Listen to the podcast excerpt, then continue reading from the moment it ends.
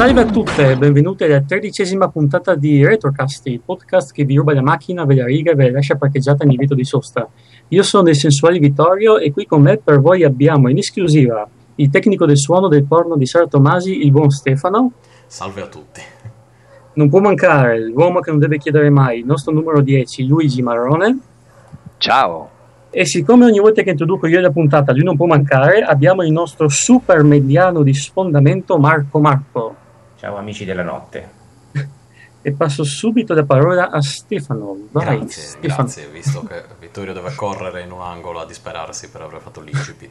Bene, allora torniamo dopo un po' di assenza per un motivo o per l'altro, impegni vari miei, di tutti, il caldo, eccetera, eccetera, a parlare di tanti videogiochi con la solita grafica che ci piace tanto e il gameplay che ci piace poco.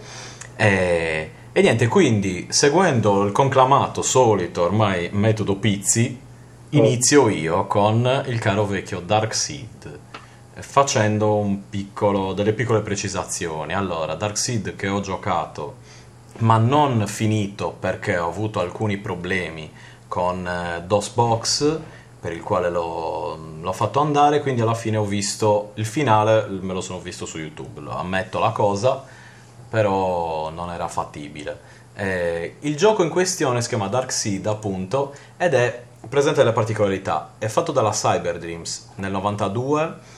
È un gioco che presenta, credo, l'unico videogioco dove a fare le illustrazioni c'è eh, H.R. Geiger o Giger o Giger, insomma, ditelo come lo volete, il tizio di Alien, quello che ha creato le, le ambientazioni di Alien. Correggetemi se sbaglio. Eh, insomma, che no, non so se abbia creato proprio gli alien in sé, adesso questo sinceramente non me lo ricordo. Ha creato i, i design, o designe, come si dice? Designe. Del, sì, sì. del mondo di alien, i vari cosi, da cui poi appunto a breve dovrebbe uscire anche anche in Italia dovrebbe uscire Prometheus, se non è. forse quando state ascoltando questo podcast sarà già uscito. E quindi la Cyber Dreams ha creato anche un gioco di cui parlai, e uso il passato remoto, perché eh, era credo il primo o il secondo episodio di Retrocast, quindi si parla di un paio d'anni fa, quindi in questo caso si parla di I have no mouth and I must scream. Sì. Quindi un simpatico giochino terrorizzante, questo è uscito eh, do, eh, prima, perdonatemi, eh, di I have no mouth e presenta per una serie di piattaforme, le più disparate c'è da dire, perché Amiga, Amiga CD32, DOS, Macintosh, Sega Saturn e PlayStation eh, queste due ultime versioni Sega Saturn e PlayStation sono uscite solo in Giappone, ma la versione per Sega Saturn eh, era solo sottotitolata in giapponese, permettendo ai giocatori di eh, utilizzarlo anche eh, qualora fossero o anglofoni o comunque eh, americani, eccetera, eccetera. Una versione che non è mai stata re- realizzata è stata quella per Sega CD o Sega Mega CD, come dicono in certi posti, passando proprio al gioco è un'avventura punta e clicca abbastanza classica eh, come stile di gioco.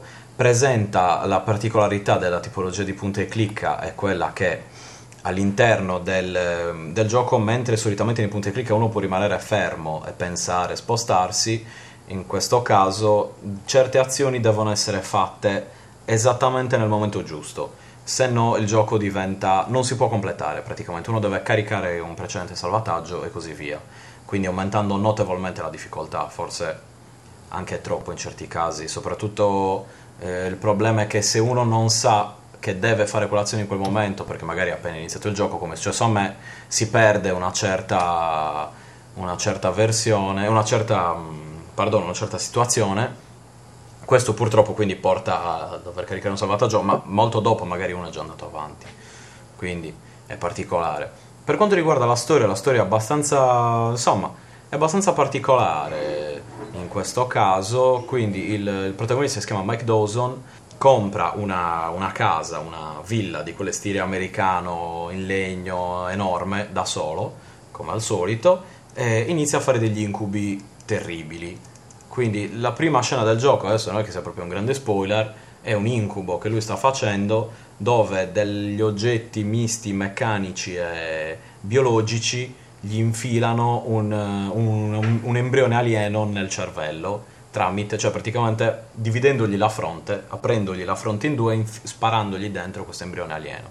Eh, si sveglia con un forte mal di testa e così via. La storia poi si sviluppa con eh, questo dualismo tra il uh, universo parallelo, il cosiddetto Dark World, il mondo oscuro, e il nostro universo. Quindi lentamente eh, ci si muove tra questi due universi. C'è da dire appunto il nostro universo il, è quello standard che conosciamo tutti, con delle atmosfere forse un po' Lovecraftiane, questi paesini piccoli, la gente, i bifolchi per certe cose, la gente molto sospettosa, mentre invece il Dark World, l'altro universo, è stato interamente disegnato da eh, Giger o Geiger, eh, forse Giger però, non so, boh, comunque, da costui, è un design molto bello che secondo me un po' Stone non riesce a rendere bene con le capacità, insomma, relativamente ridotte per le quali è stato creato il gioco. Quindi chiaramente gli sfondi, le ambientazioni sono a bassa risoluzione, il protagonista è semi-digitalizzato praticamente, e quindi mm, purtroppo secondo me non rende esteticamente quanto potrebbe rendere. C'è da dire che insomma è, è un gioco che mette molta ansia a livello sia per la questione che devi proprio devi correre nel fare determinate azioni è difficile eh, farle nel tempismo giusto quindi rimani fregato facilmente. E in più anche il mondo in cui ti ritrovi è, trasmette bene quella sensazione di mondo alieno secondo me perché è estremamente alieno appunto passatemi la ripetizione ma è simile appunto a quei mondi di Alien dove tutto non capisci mai se sono degli esseri viventi o delle cose meccaniche o delle statue è tutto estremamente scuro eh, insomma, è una cosa che è anche difficile da descrivere, secondo me. La cosa migliore è vederlo. Il gioco poi, appunto, ha ricevuto tutto sommato una buona risposta. A suo tempo, magari col passare degli anni, è stato eh, insomma, un po' criticato. Sicuramente la parte da leone la fanno le atmosfere, le, le atmosfere le illustrazioni eh, che ha creato Giger e ne è uscito anche un seguito, Darkseid 2, questo che è disponibile, forse il primo no, ma il secondo anche in italiano, che è un gioco che io sinceramente sconsiglio, che ho provato ma è molto brutto, di quel periodo stile un po' le cose le facciamo in 3D, un po' le digitalizziamo, un po' ci mettiamo foto vere, ma alla fine facciamo un gioco che è visivamente pessimo, secondo me poi. E attorno al gioco poi ci sono una serie di leggende metropolitane che, che, che ho trovato, sì, allora, in primis, allora, una cosa vera è che il designer Ma- Mike Dawson, che è anche il protagonista del gioco, ha prestato la voce e la sua immagine eh, per creare gli sprite del personaggio. Quindi quello che vedete nel gioco Mike Dawson è lo stesso Mike Dawson che ha creato il gioco, cioè un uomo coi baffi. Eh, un omino coi baffi. Uno eh, Zack McCracken con la maschera. Esatto, esatto. Esattamente lui. No, forse Zack McCracken con la maschera è un po' più bello. Quindi. In più si narra, ecco, questo invece per quanto riguarda la leggenda metropolitana, che si narra che, dato che avevano dei tempi molto stretti per rilasciare Darkseid, allo stesso Mike Dawson sia venuto un esperimento nervoso. E, infatti, come dire, questo è uno sfondo di realtà perché lui, dopo che ha realizzato Darkseid, ha mollato la Cyber Dreams, per poi dedicarsi a cose tra le più svariate, ad esempio la creazione di alcuni episodi di eh, 8 sotto un tetto. Mamma cioè, mia. cioè uno passa da Dark Seed con Geiger a 8 sotto un tetto. Quindi insomma... Eh, Stessa roba. Sì, più o meno lì. E poi alcuni libri per quanto riguarda la programmazione in eh, C++, programmazione in Python, e ha fatto... e poi insomma è diventato professore, praticamente insegna game design e programmazione a Stanford, alla UCLA.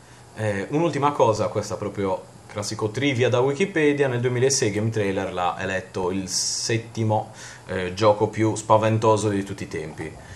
Secondo me, per la mia personale impressione, è un gioco interessante, ma mm, boh, non mi ha preso più di tanto. Cioè, ero, è un gioco che mi ha lasciato molto incuriosito, ma è strano come gioco. Non, non, mi ha, non mi ha lasciato dentro. Sì, vabbè, ti colpisce, ti resta qualcosa. Però non è quel capolavoro che secondo me sarebbe potuto essere, diciamo, forti di una serie di, di, di, di cose extra.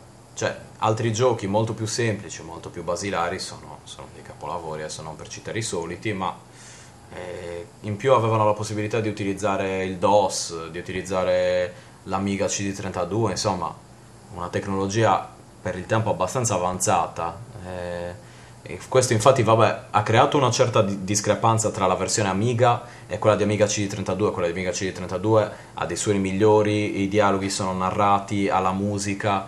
Quella per Amiga è una musica molto basilare, non sono dialoghi, non c'è quasi niente. La grafica però è rimasta la stessa, il gameplay idem. Quindi insomma è particolare. Non so se adesso voi ne avete mai sentito parlare o ci avete mai giocato o cose così. Eh, non lo so. Mm, Vittorio? Io Ah, Ascolta. Luigi? Ah no, no, no, pardon, io... no, no, è soltanto che pensavo avessi fatto una domanda generale a tutti, però Ah. sento Vittorio, sento. Ah, io avevo avevo visto solamente dei, dei video su YouTube una volta in cui stavo cercando eh, dei, dei giochi punta e chicca inquietanti dopo aver giocato appunto a, a, a Iron Mouth e a Iron Scream e devo dire che mi avevano colpito le scene di intermezzo dove appunto la scena che hai citato tu dove c'è l'inserimento di, di, di qualcosa all'interno della fronte del, Sì, del protagonista. alieno poi altre scene dove mi ricordo c'era un, un neonato che mutava qualcosa del genere. Mm. insomma, ho rimosso fortunatamente le scene. Quindi devo dire che sì, mi, mi avevano molto colpito quelle scene di intermezzo. Devo dire che deve essere in- inquietante giocarci tu non, Sì, non perché fatto tu comunque sei una corsa contro il tempo, tra virgolette, per evitare che il, ehm, il cosiddetto dark seed, quindi l'embrione che tiene messo nel cervello, si sviluppi prendendo il, il possesso della, della nostra realtà. Però questo è una cosa che si vede nella prima schermata praticamente, eh? quindi non è un grosso spoiler. Eh, non lo so, Luigi? Stessa cosa di Vittorio, l'ho visto un buon pezzo di walkthrough di long play Mhm. su YouTube, ah, proprio perché sto facendo un recupero un po' filologico della- delle avventure grafiche, soprattutto quelle in cui c'era la riproduzione diciamo del, del personaggio digitalizzato. Un po' mi Sì. sembra poi come è venuto anche poi in maniera piuttosto corposa e cinematografica in Gabriel Knight, per Sì, intenderci. ma anche Fantasmagoria mi viene in mente. Non so se lo conosci o lo conoscete. Puoi ripetere, scusami, non ti ho sentito. È Fantasmagoria o Fantasmagoria, non so come, Sì, come si sì, pronuncia. sì, Quello sì. era completamente digitalizzato. Come anche Sì. il gioco con la sorella di Arnold. Eh, Cioè, suo- qual è? Quello non lo Sì. conosco.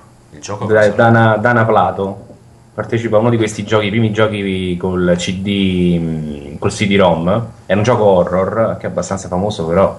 Vabbè, adesso- adesso vado in cerca. Ok. Può essere tipo Seventh Guest? Eh, No, forse sì. Una roba così? Ok, comunque. Eh, quindi sì, Luigi, scusate. Ho... Eh, Sì, no, niente, quindi, quindi questo dicevo, ehm, mi, è piaciuto, mi piaceva moltissimo, è vero, ha un'atmosfera molto disturbante, Mm. ehm, onirica, assolutamente onirica e, e visionaria, e mi piaceva anche, eh, un po' forse erano macchinosi alcuni tipi di, di puzzle da risolvere all'interno del- del- dell'avventura. Sì, Eh, anche, lo- anche troppo, forse. Eh, non li ho trovati molto lineari, effettivamente, magari questo, però era anche una prerogativa dell'epoca che serviva tantissimo ad allungare il brodo Mm. e il tempo in cui tu stavi appiccicato al gioco. Beh, Però notevole, veramente notevole come coerenza sia mh, di, di ispirazione, quando vedevo il gioco mi dava proprio una sorta di coerenza, una sua autorevolezza molto forte, Mm. sia dal punto di vista dell'impatto grafico che era coinvolgente, non c'è nulla da dire, veramente coinvolgente, veramente Sì, da fargli complimenti. sì, sì. Un veloce appunto, adesso mi è venuto in mente in questo momento una cosettina, e a un certo punto c'è una scena in un, um, in un cimitero, io ho frugato tutte le lapidi e in una c'è scritto, eh, c'è la lapide di Guybrush Threepwood di Monkey Island e c'è scritto sotto tipo era un temibile pirata, una cosa così. C'è un piccolo, sì sì sì, c'è un piccolo tributo. Ah, Marpo ci fa sapere che il gioco era Night Trap, che io aggiungo essere per Sega CD. Eh, Mhm. completamente in FMV, tra l'altro vietato in alcuni, in alcuni posti perché c'erano delle scene dove si vedevano delle donne in eh, mutande reggiseno. Sì, ma c'erano delle cose, anni, mutandoni anni 90, insomma, niente di... cioè proprio tutt'altro che, che erotici, eh. Ma forse per quello che hanno censurato Ah, in effetti, vabbè, non ci avevo pensato a reggere la cosa. Eh, Marco, tu invece avevi... No, no, no, io l- mi affascina Giger o Geiger, il contatore Geiger, non so come si pronunci, ehm, sia per i film sia per eh, i film che ha ispirato, anche per alcune copertine di dischi inquietanti che ha fatto, che sono... Ah, è vero, se non capolavori. erro, la copertina di Darkseid è la stessa di un disco di Emerson Lake Palmer. Ma quella col teschio, metà teschio, metà quella famosa. È una Eh, specie un misto tra una donna, sì. Eh sì, allora sì, sì. teschio. Sì, perché ho visto la copertina di Darkseid mi ha ricordato quella, però poi mi sono dimenticato di ricontrollare. Sì, quella penso sia più C'era famosa. Io mi ricordo uno di un disco dei, dei Magma, che era un gruppo, sì, un gruppo francese. tedesco. No, No, quello è francese. tedeschi. È francesi? Sì, sì. Ah. Eh, assolutamente inquietante, poi vederlo. eh. Molto ambiguo poi, che lui fa tutti i riferimenti sessuali se uno poi guarda Sì, bene sì, i sì. disegni. Sono... Eh, eh, grande, di gioco non lo conosco. Bah, se vi capita, vai, comunque metterò dei link di riferimento Ah, nell'ambaradan. ma l'hai finito, no? Allora, io personalmente, come ho detto prima, l'ho giocato quasi sino alla fine. Poi ho avuto. eh, mi si è più o meno piantato DOSBox, Ah, non ho sì, capito sì. bene cosa è successo. E mi sono guardato alla fine su, su, su- su YouTube perché mh, non avevo nessuna intenzione di ricominciarlo da capo. Però ero comunque curioso di vedere come sarebbe andato a finire. Cioè, come potevano far finire un gioco così alla fine, insomma. Vi la- lascio a voi la, la visione, ecco. Eh, quindi passerei al buon Toyo. Sì. Sì, che ci porta a un gioco per Nintendo 8-bit, ovvero Journey to eh, Villa Simius. Yes. Journey to Ufficia- Si- Silius o Silius, boh. Solo Sirius, ma non ci metto Ok. la mano sul fuoco. Va bene. Journey to Sirius, noto come Rough World in Giappone, è un gioco del 1990 per NES o Famicom, più o meno come dir si voglia, della Sunsoft ed è uno di quei giochi che personalmente ritengo essere una, una di quelle gemme nascoste che di solito vengono sempre eh, oscurate da nomi più altisonanti come Castlevania o, o Mega Man, eccetera, eccetera, eccetera. Come avrete potuto più o meno intuire, si tratta di un platform e noi andiamo ad impersonare eh, tale Jack McRae, che è un eh, ragazzotto volenteroso di seguire le orme del proprio padre, il quale è, mm, è a capo del progetto di sviluppo di una colonia spaziale che guarda caso si chiama Sirius o Sirius come dir si voglia. Mhm. Sfortuna vuole che un giorno un- dei terroristi decidano di attaccare questa colonia e di distruggerla e purtroppo il suo padre rimane coinvolto nell'attacco. Mm, desideroso di vendicarsi ma non sapendo con chi prendersela, si reca nella sua nell'abitazione di suo padre, appunto nella colonia, e trova un magico floppy, che tanto magico in realtà non è, che contiene all'interno, oltre ad alcuni progetti, anche una lettera nella quale appunto informa il proprio figlio eh, del, del fatto che alcuni terroristi avevano intenzione di eh, attaccare la, la colonia, ma va, e gli chiede di, di portare avanti il suo progetto, quindi di, gli lascia in eredità il, il suo sogno. E, e trovato il, diciamo, i colpevoli della morte del proprio padre della distruzione del suo sogno, eh, noi andiamo a, ad aiutare questo giovanotto nel, nel compimento della sua vendetta nei confronti di questi terroristi. E lo facciamo attraversando la bellezza di cinque livelli, il, il primo dei quali eh, è ambientato nella devastazione della colonia distrutta, e invece del secondo e il quinto ci ritroviamo ad affrontare eh, l'ostilità del- dei quartieri generali di, di questi terroristi. I nemici che andiamo ad, ad affrontare sono dei cyborg di, di vario genere e dei sistemi di sicurezza computerizzati che non ci faranno assolutamente avere vita facile. Possiamo disporre all'interno di questo gioco di ben 6 armi, solamente la sfortuna, eh, abbiamo la sfortuna che 5 di queste armi, pur essendo molto potenti, attingono da una riserva di munizioni comune che molto facilmente e molto velocemente si prosciuga e molto lentamente si riesce a rimpinguare grazie ai power up che più o meno sporadicamente vengono, eh, ci vengono rilasciati dai nemici che andiamo ad uccidere. Per quanto concerne la, la, contro il- la giocabilità, mh, devo dire che è abbastanza difficilotto come gioco. Non è impossibile, non è che stiamo parlando di mh, Ghost Goblins, almeno per me Ghost Goblins è difficile. Poi ho visto che ci sono, esistono al mondo persone che hanno finito, però vabbè, No, no, non è cosa che mi compete. Più che altro per, per i controlli, dal momento che sono richiesti eh, ottime doti di riflessi, di precisione, eh, sia nei movimenti sia anche negli attacchi, bisogna anche ricordarsi quasi ogni singolo eh, diciamo, nemico che ci viene incontro nel momento che la vita scende molto facilmente. E inoltre anche i, i boss di fine livello sono abbastanza, mh, mm, come dire, cazzuti, nel momento che per sconfiggerli dobbiamo andare a colpire dei punti specifici e precisi e anche abbastanza ristretti che sono sulla superficie dei loro corpi.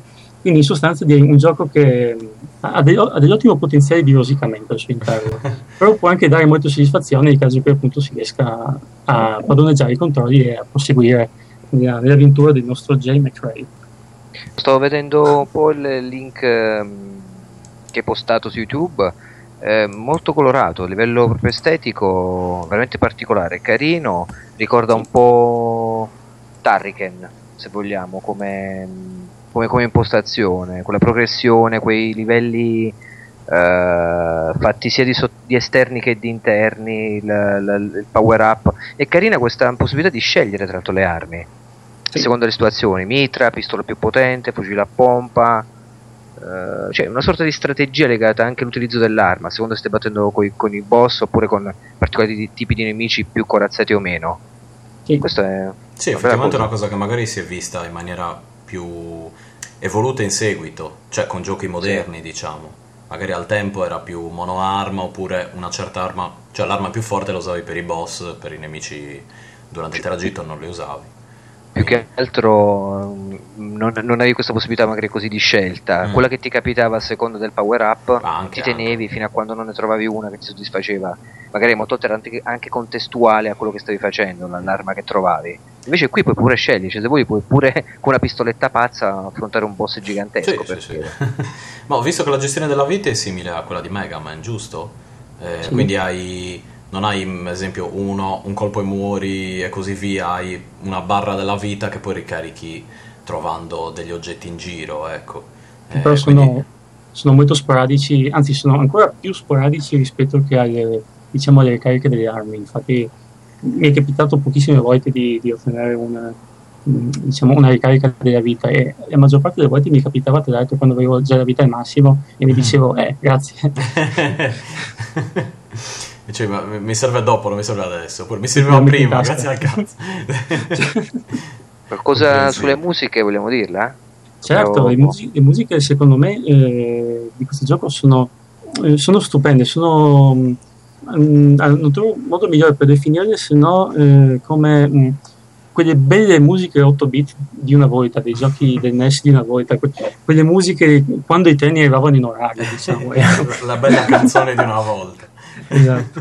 Poi hanno cominciato a farle tutte col computer e esatto. sono diventate brutte. È arrivata la macchinetta e tutti a fare le canzoni. Eh sì. e tra l'altro quelli della Sunsoft hanno, secondo me hanno avuto in quel periodo un, un bel team di, diciamo, di compositori musicali per videogiochi, perché ricordo anche con molto piacere e altri, altre diciamo, musiche come quelle di, di Euphoria.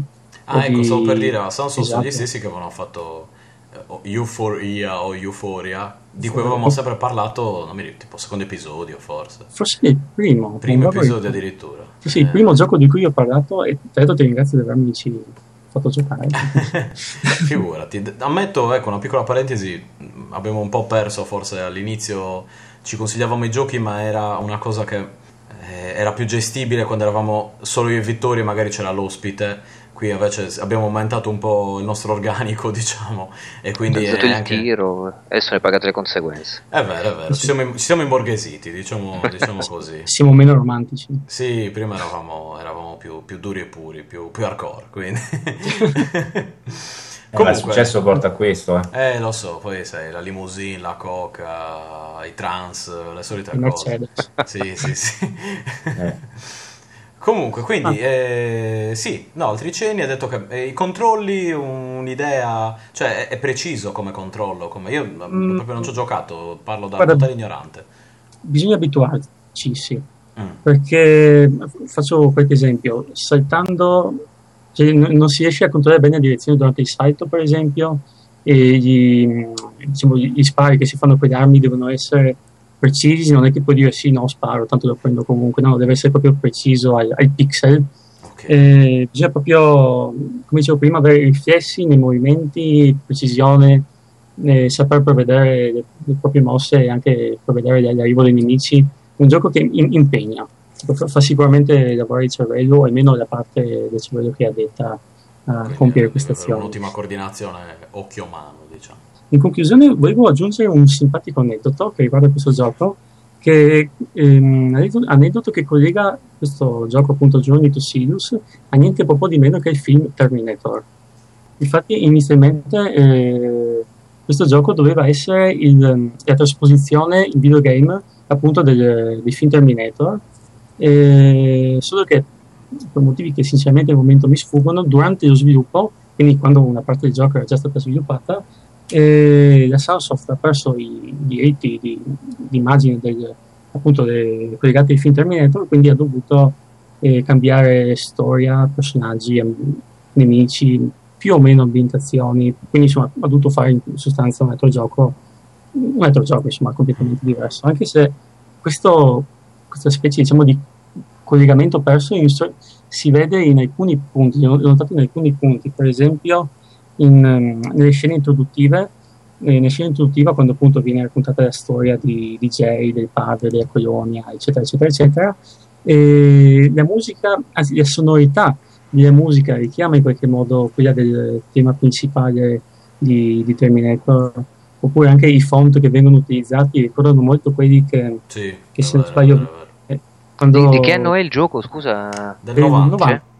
Ah, ok, 90. ok oppure anche le, l'ambientazione del primo livello sicuramente che eh, appunto il primo livello è ambientato come dicevo prima nella, nella colonia devastata ricorda molto le scene nel futuro di Terminator quando sì. si vedono i, i, ehm, le carcasse dei grattacieli. Oppure anche alcuni nemici che come esempio ci sono nel terzo livello dei cyborg che ricordano molto gli, gli, gli endoscheletri del, del T800 oppure anche um, alla fine del primo livello anche nel secondo livello c'è un, un, nemico che ricorda molto. Non so se avete presente il uh, Tank Hunter Killer quella specie di, di, di cingolato con sì, sì ho capito, no, l'ho visto l'ho visto. Si vede meglio Terminator 3 forse mm. un piccolo vabbè magari una piccola critica che posso fare al gioco da quel poco che ho visto eh, che è proprio estetica è che mh, mm, magari nel passaggio tra il livello e i livelli boss non c'è una sì. continuità, cioè ti ritrovi praticamente da un'ambientazione a un'altra immediatamente, senza soluzioni di continuità, appunto. Quindi, c'è cioè, sì, cioè tu magari sei in un ambiente chiuso, improvvisamente sei nello stesso ambiente aperto del boss precedente e, e, e batti il boss, e poi viene un livello così e, e così via. Quindi questo magari potevano, insomma, o mantenere... Vabbè che in effetti eh, se devi fare entrare un boss delle dimensioni di quel carro armato gigante eh, in un livello sotterraneo, insomma, non ci sta proprio bene. Quindi sì. non lo so, magari avrebbero dovuto organizzare un po' meglio quello, ma sinceramente mi sembra un gioco, un gioco valido. Ecco. Hanno scelto le vie più facili, diciamo. Sì, sì, eh, in effetti. Potevano trovare un piccolo trucchetto, che ne so, mettevano una porticina alla fine del livello, il ah, personaggio okay, c'entrava esatto, e esatto, esatto. si trovava il mostro. Sì, sì, infatti, ma magari proprio un dettaglio, se devo trovare una critica eh, senza... parlando senza cognizione. Senza malizia, eh, no. Sì, no, so, no, senza cognizione, perché al gioco non, gio- non ho giocato, quindi non... Eh, parlo proprio per quello che ho visto su YouTube, quindi è una cosa molto così. Eh, sì, quindi io personalmente non, non lo conoscevo né eh, avevo mai giocato a suo tempo. Non lo so, mi sembra neanche Luigi, giusto? O, o Luigi no, sì? no, no, no, non lo ah, conoscevo, anzi devo dire che sono rimasto principalmente colpito da sia l'introduzione, sì. perché veramente cinematografica è molto bella e già, già, lascia presumere a livello proprio di musica una sorta di impegno e di coerenza con, uh, con quello che poi verrà dopo, perché la musica, ho visto, beh, epica ma fatta bene, ben orchestrata, poi il chip sonoro del NES uh, è sfruttato mm. veramente a dovere, veramente, veramente bella.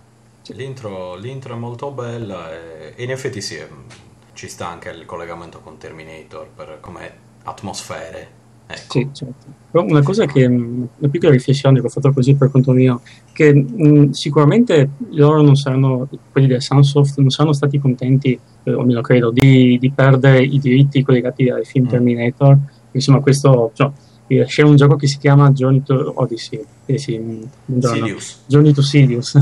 e, e è un gioco che si chiama Terminator, dopo che è uscito il film, ma così facendo due calcoli penso che forse Terminator avrebbe venduto di più. Però secondo me mh, giocare a- da videogiocatore, quindi dal punto di vista di videogiocatore, giocare a un gioco che si chiama Journey to Sirius ed avere una certa cosa e giocare a un gioco che si chiama Terminator, secondo me hai um, completamente de- de- delle aspettative completamente diverse, diverse sì, e riesci anche a giudicare i giochi in maniera diversa, nel senso che se questo gioco fosse stato il Terminator, non so, non credo che mh, cioè, ci avrei eh, attribuito to- automaticamente un'aspettativa delle, mh, delle- delle sensazioni che mi ha dato il film Terminator, delle atmosfere, avrei detto no, devo averlo assolutamente, se non è così è un gioco di merda, mentre il Journey to Sirius, anche se ha un- so, una grafica così o tutto quanto questo, magari mh, lo giudico per quello che è e non per quello che io credo che debba essere. Sì, Sì. È, è vero, è vero. In effetti ti cambia completamente. Anche que- cioè, quella semplice. Come dire, forse gli ha permesso di creare un, eh, un'IP nuova, un brand, un brand tra virgolette, anche perché. cioè, un- una cosa nuova distaccandosi da quello che se, cioè loro sarebbero stati costretti a collegarsi sicuramente a creare un gioco collegato al film quindi sempre un tie-in che solitamente non è, non è ben realizzato perché appunto uno si aspetta il gioco che ti ricrei pedissequamente quello che, è- quello che sono le atmosfere del film o insomma tu ti aspetti di rifare più o meno quello che è successo nel film e così via. Qui invece magari hanno avuto gli ha permesso di avere più libertà ecco Certo che se le gioco. meccaniche erano quelle di, come ho visto, di un gioco di piattaforma, eh, non sempre è abbinabile a farci un tie-in, Mm. cioè che il Terminator col pupazzetto che saltella su tutti i robot, forse è meno, diciamo cre- non credibile, ma meno si fa più sforzo per farlo adattare al film. Invece un gioco d'avventura così originale si fa meno sforzo Sì, a credere. Eh, tu Marco avevi giocato? L- questo secondo me è un gioco, non so se è una sleeper hit che non ha venduto subito ma ha venduto col tempo, però all'epoca mi ricordo che si trovava dappertutto, nessuno, cioè io personalmente non ce l'avevo, Mhm. però era, era- se ne era- lo conoscevo il nome, era sulla bocca un po' di tutti come, come gioco, era molto presente, secondo me è stato anche un successo di vendite, anche se adesso non so, eh, non lo so. Come un, magari faccio un esempio, un The Neverhood di cui magari parlerò prima o poi. O anche a Boy at His Blob, che comunque Sì, eh, ehm, non è atteso da nessuno, però è, è rimasto perlomeno. Sì, ha avuto un buon successo e, cioè, oddio, magari ecco, non ha avuto le vendite di un Mass Effect, ma allo stesso tempo è, è comunque rimasto nella mente e nella mente di un certo tipo di, di videogiocatore, ecco. Sì, sì. Quindi Poi, forse è quello.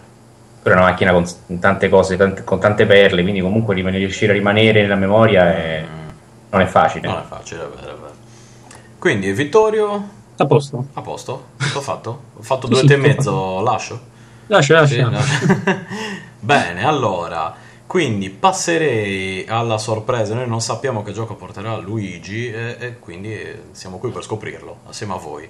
Ergo, Luigi, Sì. te, che cosa ci hai portato? Tan ta ta tan. Dunque, allora, io innanzitutto faccio una menzione, Mm, menziono praticamente il nostro caro ascoltatore Morgan, El Sabor del Geco, su, su YouTube, Sì, che mi ha chiamato in causa in un commento dell'ultima puntata di, di Retrocast, elencandomi alcuni titoli, eh, affermando che abbia avuto piacere nel sentirmi discettare su uno di questi a scelta. Mm. Non sto rielencare i titoli, vi dico soltanto quello che ho, ho trovato interessante, non che gli altri non lo fossero, però questo in particolare ne, ne voglio parlare. Si chiama Portal.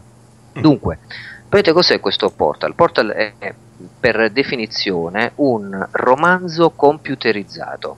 È una definizione perfetta fondamentalmente. Allora, dunque, è stato pubblicato nel 1986 per Commodore Amiga, è stato pubblicato da Activision, che non ci scordiamo l'abbiamo elogiata per il suo, il suo passato con Hunter, sì, se ricordate la settimana scorsa. Quindi, episodio, la- esatto. sì, la puntata scorsa. Quindi è bello insomma ricordarlo. È un'avventura appunto narrativa scritta da Rob Swigart, prodotta da Brad Frager, programmata dal Nex- Nexa Corporation. Eh, successivamente è anche uscita per Macintosh, Commodore 64, Apple II, IBM PC. ed è diciamo, un'avventura appunto grafica, cioè hanno cercato di portare un fondamentalmente un libro, quindi un romanzo di science fiction, all'interno di, di un videogioco che usasse un'interfaccia grafica per poter uh, navigare a livello narrativo all'interno di questo, di questo, romanzo. La storia com'è? La storia è una, noi siamo un astronauta che è ritorno da una missione che è stata abortita, eh, quindi sta facendo un ritorno da questa missione eh, cui lui era diretto a 61 Sagni, che sarebbe veramente una doppia stella della quale è stata misurata per la prima volta la distanza dalla Terra. Questo è un, mm. dato reale. Mm. E noi come protagonisti eravamo quindi in, in, sospensione biologica, c'è stato quindi il risveglio brusco, la nostra astronave che torna dietro in automatico sulla Terra e sono passati 100 anni da quando lui è partito. Sulla Terra però lo scenario è io definisco gentilmente apocalittico perché sulle strade ci sono ancora sono cresciuti gli alberi ovviamente sono le piante gli uccelli nessun problema però non c'è nessuna traccia umana zero edifici vuoti macchine rimaste lì a rugginire un senso proprio di abbandono che lascia pensare ad una sparizione improvvisa di ogni forma di vita umana che è venuta diverso tempo addietro rispetto al, al, al nostro viaggio, alla nostra partenza. Quindi che succede? A un certo punto il protesto è questo, ci troviamo di fronte a un computer semifunzionante uh, in un centro medico, appunto lo troviamo, uh, che è collegato ad un sistema, questo computer, che è chiamato WorldNet Online Help. Praticamente tale computer possiede un'interfaccia biologica con cui può dialogare con noi che si chiama Homer. Che succede? Succede che da qui scopriamo che noi non possediamo un mind link, Uh, sarebbe praticamente un'interfaccia che ci permette di collegare appunto la nostra mente a quella del computer. Tra l'altro, essendo passati 100 anni da quando siamo partiti, noi non, nemmeno sappiamo cos'è il MindLink. Quindi noi abbiamo a che fare con delle tecnologie di cui non conosciamo nulla, perché nel frattempo noi eravamo eh, a dormire dentro la nostra astronave per raggiungere il pianeta di cui dovevamo fare questa missione. E quindi torniamo 100 anni dopo che sono cambiate alcune cose. Oltre ad essere sparita l'umanità, non sappiamo nemmeno che progressi ha fatto l'umanità stessa. Però questo computer fortunatamente ci viene incontro perché praticamente mh, ci, si attiva per fornirci istruzioni per un'operatività eh, anche senza mind link, senza quindi interfaccia neuronale. Ci, ce ne fornisce una di tipo manuale, quindi riconosce che non abbiamo i driver di tipo ad esempio fonico, quindi non abbiamo cuffia o microfono, eccetera, e va quindi di scrittura video. Eh, quindi tutto è un modo per diciamo, avere come pretesto il fatto che eh, questo computer comunicherà con noi tramite un video. L'intelligenza artificiale che governa questo Homer, quella è chiamata appunto intelligenza artificiale raccontante, è brutto come diciamo, definizione, però è, eh, è, è Artificial Intelligence Storytelling, Artificial Intelligence in inglese assiste appunto il giocatore per modulare le informazioni in una narrativa coerente, cioè in un linguaggio, un'interfaccia che possa essere da noi presa e utilizzata. Quindi la struttura di, di game design, cioè se così se ne vuol parlare, è, for- è formata da un gioco a incastri di varie aree tematiche che Homer ci mette a disposizione, che sono, mi sembra, 12. Eh, per intenderci, se andiamo nei registri medici e cominciamo a leggere le informazioni su quanto accaduto, si sbloccano informazioni nell'area scientifica che prima era bloccata. Perché diciamo che prima noi entriamo in questo mondo, in questo adesso portale, in questo computer, dove tutto è corrotto. Quindi sta il giocatore a riattivare i nodi e i link per acquisire informazioni e sbloccare nelle altre. Quindi il computer riconosce alcune aree come protette da classificazioni tipo ad esempio psicologico, pertanto non è possibile accedervi fin tanto che l'utente non ha la certezza di essere passato o aver assimilato specifiche informazioni da altre aree. Quindi sono diciamo, questi nodi di interconnessione che ti costringono a leggere in modo da sbloccare altre aree tematiche e capire che diavolo è successo.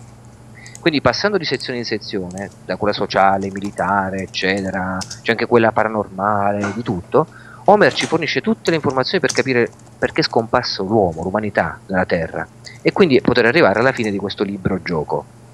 Quindi si tratta di un, di un gioco di concatenazione di tipo causale, in cui noi letteralmente giochiamo con le informazioni e su come queste si combinano causalmente fra loro. Informazioni quindi che danno adito ad attivazione di altre aree di informazioni sempre più in profondità.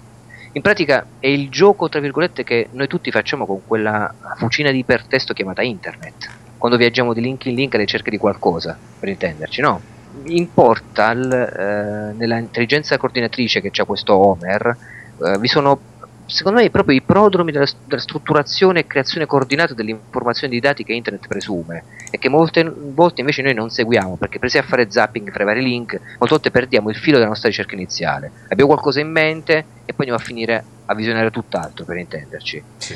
In Portal ovviamente è tutto molto guidato perché non vi sono indici di ricerca che aprono link eh, casuali perché il gioco, cioè, o meglio l'interfaccia è sempre un pretesto per raccontare una storia. Non ci dimentichiamo questo è un romanzo computerizzato. E quindi non serve non è un gioco per giocare dal punto di vista proprio dell'intrattenimento legato a un gameplay per intenderci.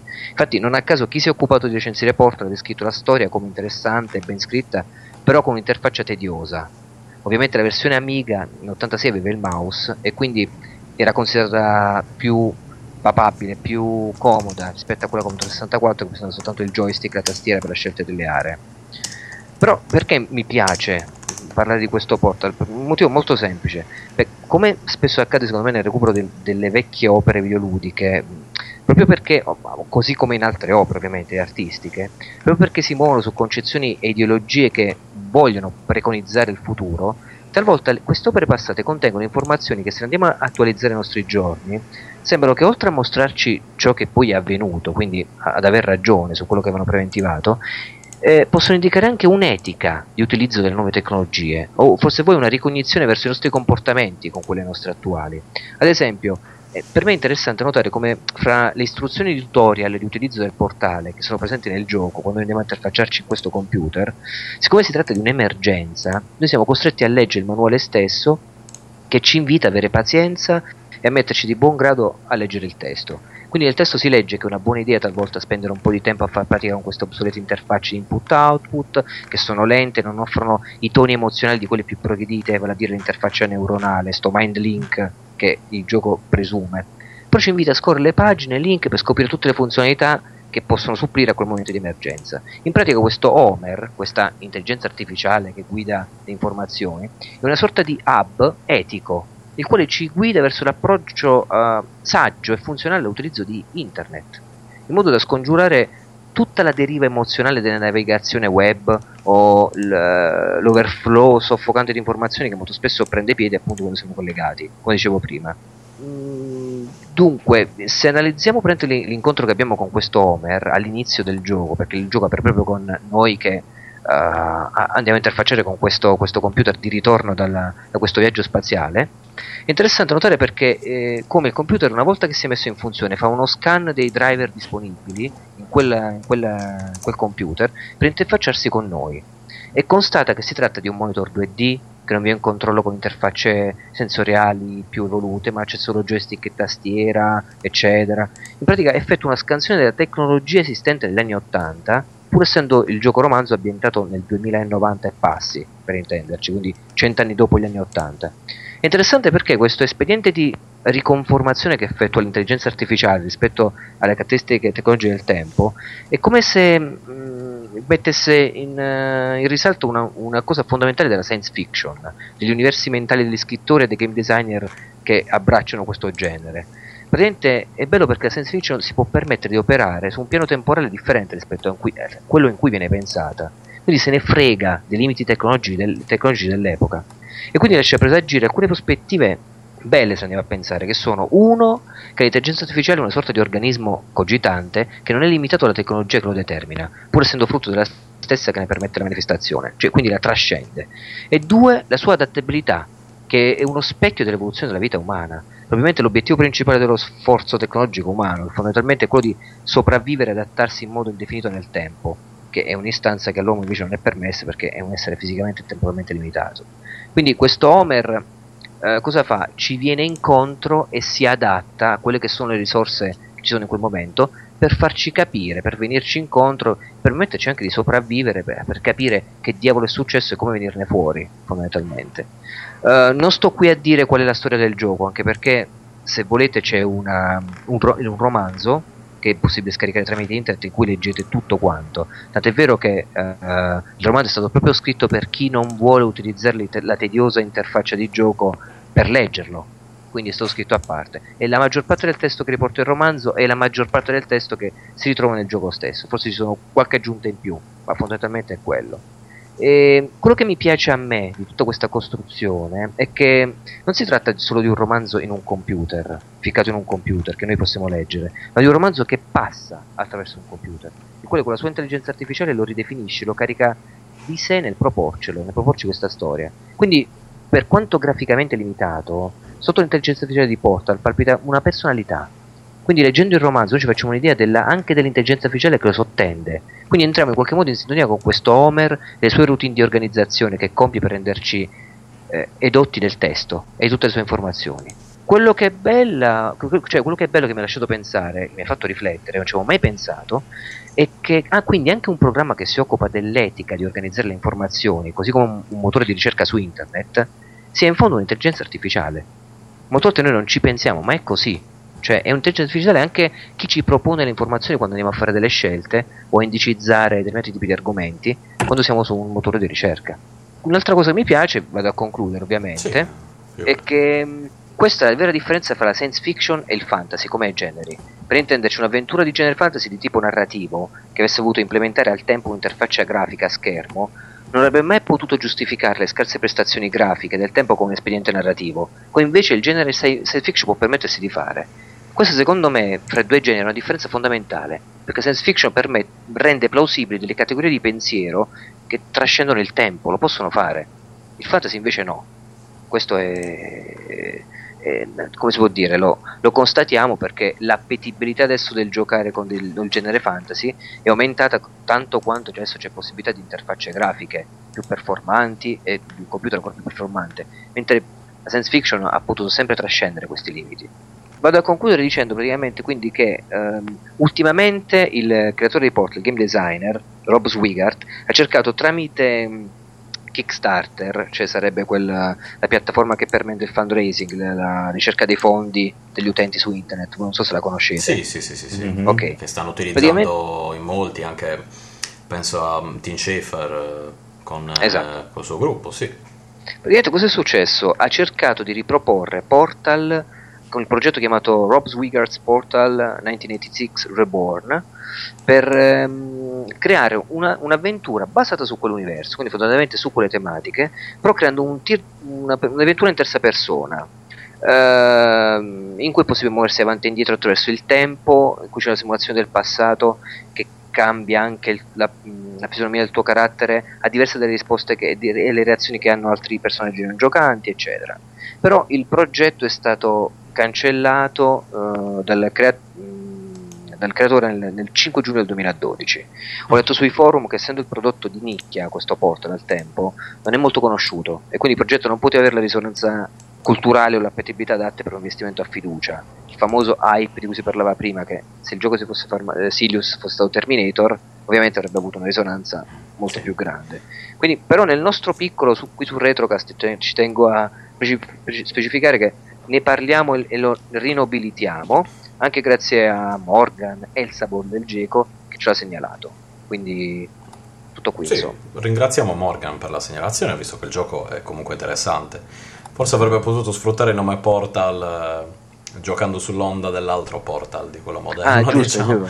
Nulla da, da, da, da, non confondersi con il Portal di Valve. Esatto, software. esatto, sono decis- è decisamente diverso. L'unica domanda quindi magari eh, questo Homer, questo Omero, tra l'altro in italiano, sì. eh, quindi forse prima di tutto magari ricorda una certa odissea, quindi di Omero sì. che svolge il protagonista eh, all'interno quindi sua, del suo ritorno sulla Terra. Sì. Eh, e in più, mh, non so, ti ha dato l'impressione di avere questa intelligenza artificiale una personalità forte come quella ad esempio di Hal eh, in 2001, 2001 di nello spazio cioè quel eh, tipo di, nel senso non cattiva, ma no, no, no, con personalità, ecco. Dunque no, perché Al aveva una cosa contraddistintiva che era la voce umana. Mm. Eh, nell'aspetto diciamo fonemico che aveva Al, sia in italiano che o comunque in, in inglese, Uh, dava un connotato molto più suggestivo a tutta quanta la, l'enuncia, gli enunciati e le informazioni che faceva. Invece questo um, Homer è più che altro una, eh, ci viene in nostro aiuto, c'è un pulsante proprio chiamato help che ci squilla quando vuole attivare degli iperlink che si sono sbloccati e vuole approfondirci un determinato tipo di tema, uh, però non lo senti come una personalità che mh, è attiva nei tuoi confronti, è semplicemente una guida, eh, l'unico mezzo forse che hai vivente per poterti sentire ancora più vivo o legato a qualcosa che vive in un universo distopico in cui l'umanità è letteralmente sparita. Quindi a questo punto di vista ti senti legato perché sei solo. Tant'è che il romanzo inizia proprio sei sempre stato un solitario, questo è l'incipit, mm. eh, ti sei imbarcato in una missione solitaria. Quindi fondamentalmente acuisce questo senso di solitudine. E se vuoi è un'avventura molto dark, molto scura. Da, Quindi da più che un, una, è visto come una specie di grande un libro interattivo, eh una sì, guida. Cioè, un romanzo computerizzato. Oh, ma mm. più simile a un libro game. No, no, no, io riferivo proprio alla figura del, eh, di Homer. Ah, ok, ok. Cioè, sì, il sì, rapporto una guida, questo, guida è una guida, sì, sì, sì. Una guida interattiva, sì, sì. Eh, è, un cantore, è un cantore come Eh sì. Omero, Mm. fondamentalmente. È un cantore che è, un'inter- è un'intelligenza artificiale, così definisce il gioco, che mh, attua questo storytelling, cioè questo racconto di storie. Mm. Eh sì. Tra l'altro mh, volevo ricordare una cosa del gioco, lo dicevo prima, com- è un romanzo mh, computerizzato, perché proprio è, è nato fondamentalmente e concettualmente come libro, che poi eh, si sia dipanato in questi nodi tematici che ci permettono di conoscere tutta la storia in profondità e l'aspetto che rende più, lo rende videogioco, se vogliamo. Mm. Però in realtà è fondamentalmente c'è l'anima da libro. È un proto ebook praticamente. Cioè, Sì. è una specie di ibrido praticamente tra un ebook e un libro game da contestualizzare in quel periodo. Esattamente, e ovviamente eh, ti dico che non è un libro, come l'hai chiamato tu prima, Un di libro game, libro- sì, libro game, perché libro game. Non erano puoi a bivi. Mm. Sì, non era bivi effettivamente, qua apri certe tematiche, aree di zone di interesse a seconda di quello che vai a leggere. Il testo va letto tutto, quando finisce ci dice proprio sei arrivato alla fine, quindi fondamentalmente l'argomento è esaurito e se, e se ne passa quindi a un altro. Ovviamente tutti i temi sono interessanti perché approfondiscono in maniera molto densa di informazioni tutto l'universo di gioco. Veramente incontrate, che ne so, la- il tema della mh, parapsicologia, quindi i fenomeni ESP, poi il tema della storia, il tema del sociale, il tema del... puoi interrogare alcune personalità che sono all'interno del computer stesso, perché il computer è un database anche di tutte le... il DNA delle persone che s- sono stati registrati come cittadini Mm. e quindi puoi ricavare informazioni anche da questo. Veramente c'è un over- overflow di dati che ti farebbe perdere nel marasma dell'informazione totale se non avessi questa guida, questo Homer. Eh, Strano, è come un, un codex, tra cioè nel senso è come una guida a un codex dei, dei- dei giochi, penso Sì. a un Dragon Age, un Mass Effect, un... Sì, che poi tra l'altro eh, ricordiamo, come dicevo prima, sei tu che devi riattivare perché all'inizio è tutto quanto corrotto il file. Quindi tu mano a mano che vai a leggere sblocchi altre aree, come se Homer ricordasse Mm. e quindi ti permette altre scoperte, altre conoscenze. Quindi Ah, c'è questo gioco duplice. Quindi in un certo senso se Omero era la cultura orale che mh, gli portava la storia, Homer invece usa un'altra, un altro metodo di trasmissione della storia. Sì, eh, usa questa interfaccia video Eh sì, che sarebbe stata motivamente molto più rilevante se avessimo avuto questo mind link, che presumo sarebbe stata l'immersione nel cyberspazio, così come lo conosciamo nell'immaginario alla Johnny Eh, Mnemonic. sto pensando alla stessa cosa, sì. Sì, sì, quello è stato, credo io, eh, ma anche alla Nirvana di Salvatore, presumo. E invece no, siamo costretti a questa interfaccia 2D, eh, come negli anni 80. Beh, non per dire, ma no, gli anni 80 sono passati e io di cyberspazio alla Johnny Mnemonic e alla Nirvana non ne ho ancora visto. eh. Comunque, o alla Gibson per citare altro, un altro Sì. bello scrittore che di cyberspazio o di prodromi di internet ne ha, ne ha creato. eh. No, no. Quindi, per carità, ma un- una domanda, e, come dire, il finale del gioco, cioè si ottiene leggendo tutto praticamente? Sì, devi passare attraverso tutto. Mm. È per come un libro. Sì, sì, sì, sì, sì, beh sì, il finale del libro è l'ultima pagina. Sì, ti costringe ovviamente a leggerlo tutto o- per un motivo molto semplice, perché il libro magari può arrivare alla fine, saltando, Mm. apri alla fine, ciao. Qua invece devi, devi riattivarlo, è come se il libro devi riattivarlo pagina per pagina. Eh, sì, c'è questa cosa. Però ovviamente ti dà dei divertimenti da fare, perché tipo eh, ti dà. Mh, si accendono delle spie quando ci sono degli approfondimenti tematici, oppure c'è una, una richiesta di aiuto e ti, ti può aiutare Homer, brilla un pulsantino che vai a premere e ti apre un'altra area. Uh, cioè, è interattivo, è fondamentalmente molto interattivo ed è. Non so, potete vedere da quello che vi ho linkato, che adesso non, dovrebbe essere descritto per gli ascoltatori, però puoi anche linkare poi ovviamente quando pubblichi la puntata. Sì, eh, un particolare io cercando su YouTube qualche video ho trovato praticamente solo quello che, che hai passato tu. Eh, c'è, no, c'è anche la versione per Commodore 64. Ah, ok. Perché magari quello è un video abbastanza breve che eh, ti dà proprio un'introduzione, però forse ti lascia, lascia troppi... Ecco, senza una descrizione come quella che hai appena fatto, magari lascia troppi, troppi dubbi su che cos'è questo gioco. Cioè, se è un gioco, sì. se non è un gioco, se, insomma. Eh, insomma, però no, è molto interessante. Ho dovuto effettivamente fare una ricerca un po' su siti anche inglesi, americani, mm. per cercare di capirci un po' di più. Perché ovviamente era, le, le, le informazioni latitano quando un titolo non è ecco, solo Morgan poteva. è vero, è vero. Poi è strano perché comunque l'Activision non è che si, anche al tempo non è che fosse. cioè, produceva dei, dei bei giochi venduti, quindi non è una casa di produttrice sconosciuta, una casa produttrice sconosciuta che magari è morta eh, in quel periodo. Insomma, eh, sì. non si sono mai interessati a questo tipo di gioco. Vabbè, in effetti è la nicchia di una nicchia quindi è comprensibile. Nell'ottica del mercato è comprensibile, nell'ottica da videogiocatore un po' desse è, è uno schifo. cioè, è una cosa che magari avrebbe dovuto avere una cassa di risonanza maggiore, soprattutto anni dopo, per far capire quali erano, cioè, eh, insomma, una certa direzione, un esperimento, ecco, forse anche un... Sì, conta che eravamo poi, mi sembra che Neuromance, Neuromante proprio dell'86 mm. Gibson, oppure 82, non vorrei sbagliarmi.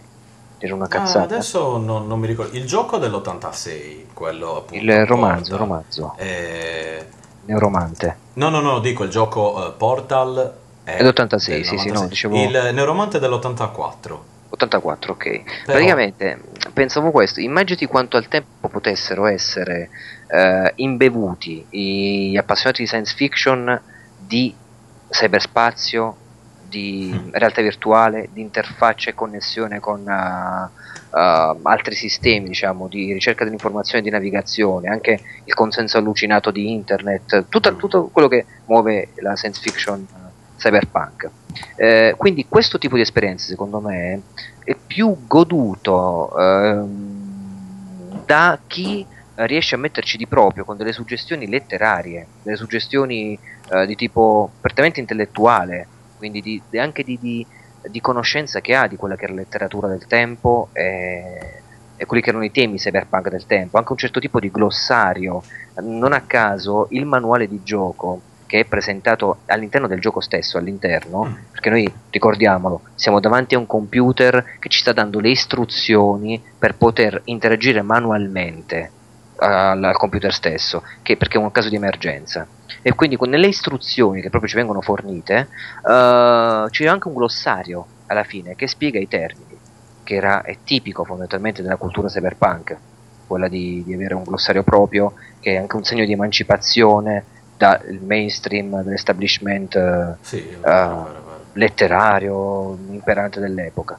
Quindi cos'è, cos'è, interessante? Interessante quindi metterci del proprio, questo è per i nerd, parliamo di nerd però quelli che piacciono a noi, era una manna dal cielo questo tipo di esperienza. Cioè c'era proprio un immaginario che lo sottintendeva sotto, quindi ti gasava una cosa simile. Sì, cioè, eh... dire questo. Ecco che per una nicchia, non è fondamentalmente un prodotto per tutti. No, quello sicuramente, ma penso che anche al tempo non fosse un prodotto per tutti. C'è da dire che appunto al tempo fare un romanzo come questo adesso risulterebbe una banalità, perché comunque se magari ha delle cose che sono, tu dici, bah, stai solo descrivendo internet, facendolo adesso, sono cose che sappiamo già.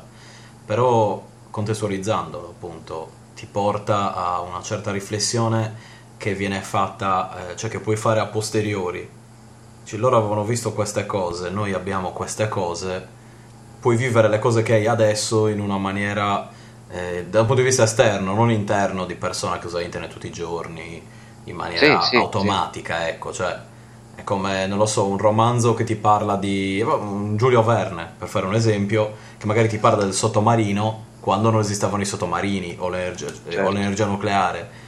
Letto da lui fa una certa impressione. Letto, cioè, se invece uno adesso scrive un libro sui sottomarini, tu dici, vabbè, un libro sui sottomarini, punto.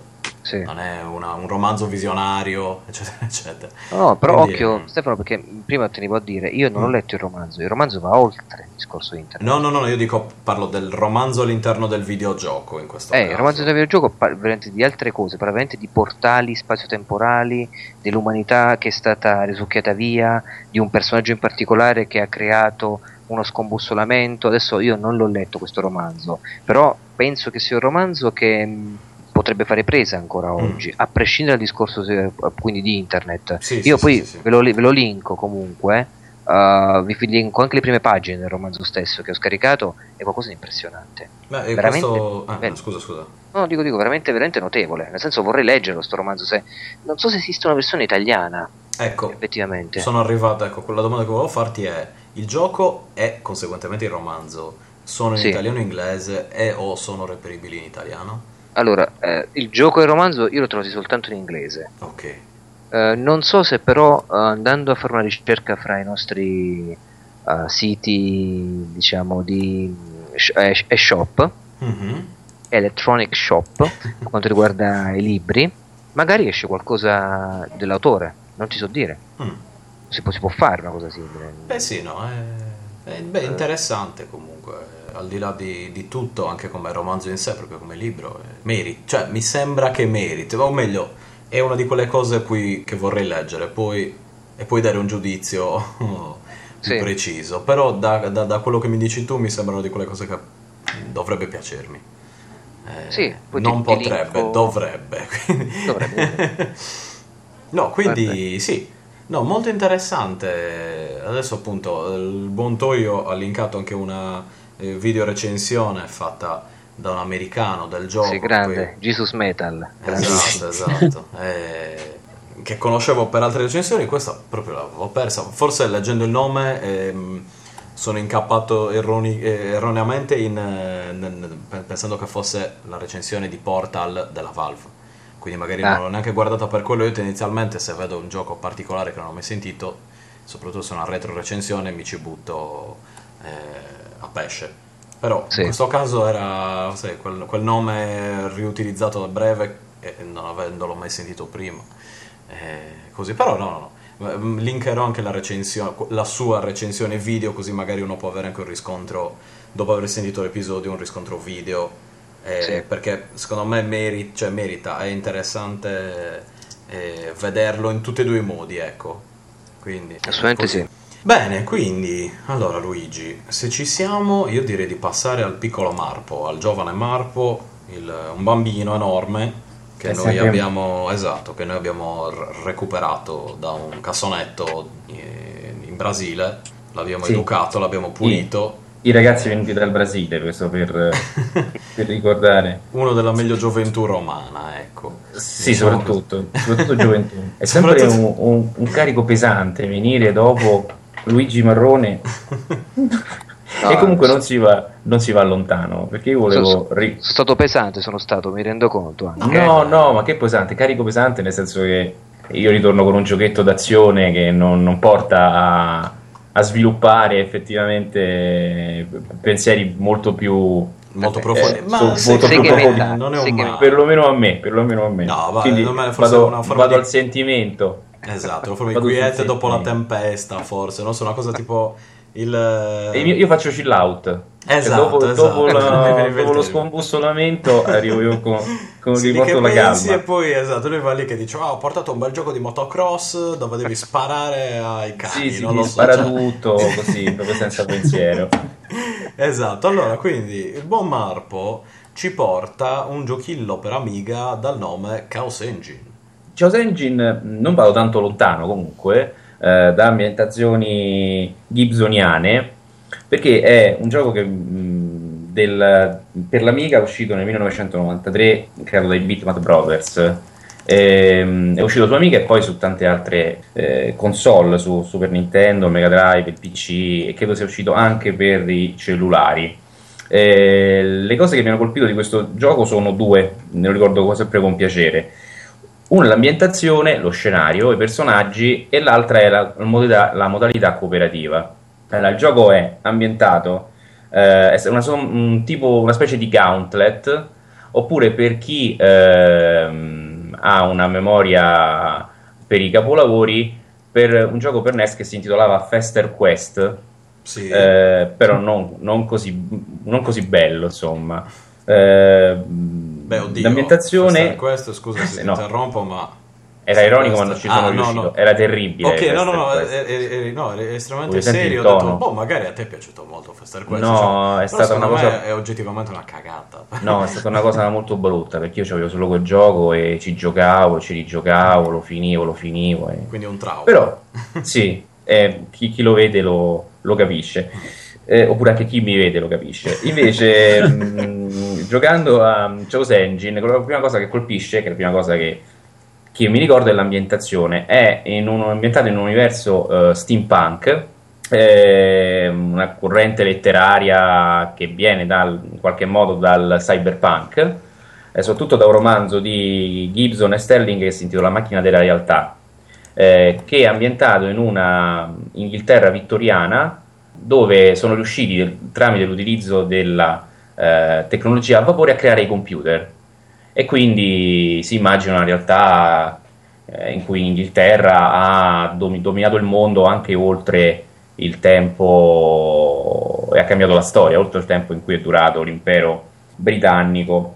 In questo gioco, um, niente, va bene, stavo dicendo appunto, quello lì, e anche un'altra cosa della, dello steampunk si trova sui libri di China, o Cina Mayville che si trovano anche ora in libreria. Eh, oltre a questo scenario particolare per uno sparatutto, quindi questa ambientazione eh, tardo ottocentesca, eh, ci sono i personaggi che sono molto carismatici, sono, personalmente trovo alcuni dei migliori personaggi di quel periodo, quasi delle icone, pur essendo senza nome. Sono sei, tra cui si può scegliere, sono il bandito, il... Una specie di, di, di operaio edile, eh, il bandito di strada, il gentiluomo, soprattutto due personaggi, uno è il mercenario e l'altro è il, il prete, che nella versione eh, americana di questo gioco, che si intitola Soldier of Fortune, ehm, è, lo chiameranno scienzi- tra lo scienziato. Comunque, mh, questo sparatutto ehm, ha delle, unisce anche delle caratteristiche leggere del gioco di ruolo, cioè ogni personaggio di questi sei personaggi ha delle caratteristiche diverse, come sulla resistenza, sulla forza, sull'energia, sul tipo di armi, tipo di arma che ha e anche il tipo di eh, arma speciale. C'è chi può vedere la mappa del livello, c'è chi ha una, un'arma che distrugge i nemici e via dicendo. Sostanzialmente il gioco consiste, il gioco è diviso in quattro in quattro mondi, ognuno composto da quattro livelli. E lo scopo di ogni livello è eh, trovare l'uscita e l'uscita si trova sbloccando i vari interruttori, trovando le chiavi e uccidendo i mostri che si trovano. Mm, la, la, seconda cosa che mi ha colpito di questo gioco, oltre all'ambientazione, la storia che non ho detto, ma parla praticamente di questo robot, che viene, questo cervello elettronico che viene costruito nella Londra ottocentesca che eh, grazie a un intervento di una macchina del tempo praticamente impazzisce e comincia a inglobare tutta la, mh, la città, Londra e tutto il Regno Unito sostanzialmente. Eh, facendo venire una sorta di, di, mostri attraverso dei varchi temporali con cui praticamente mette a, a soqquadro eh, la, la, nazione. Questo gruppo di, di mercenari eh, viene inviato o comunque si entra in questa missione, in, questa zona distrutta per eh, vedere di risolverla e soprattutto guadagnarci. Ehm, e qui entra la seconda cosa che mi ha colpito molto di questo gioco, che è la modalità, la modalità in cooperativa. Sia ci si giochi da soli, sia in, in, con un altro giocatore, sia comunque in due. Cioè quando si gioca da soli c'è l'altro personaggio guidato dall'intelligenza artificiale ed è costantemente una ricerca, oltre delle chiavi per uscire, eh, derubare i, le monete, i power up all'avversario. Perché come si dice, i conti sono separati e quindi quando si arriva ai vari negozi per comprare i miglioramenti, ognuno compra i suoi. Eh, e perciò è sempre una, lot- mm, sempre una lotta per chi gioca all'esterno del gioco, decidere come portare avanti il gioco, cioè o lottando uno contro l'altro oppure cercando di fare una specie di cooperativa basandosi su quanti soldi c'ha ognuno, quanti power up c'ha uno e l'altro.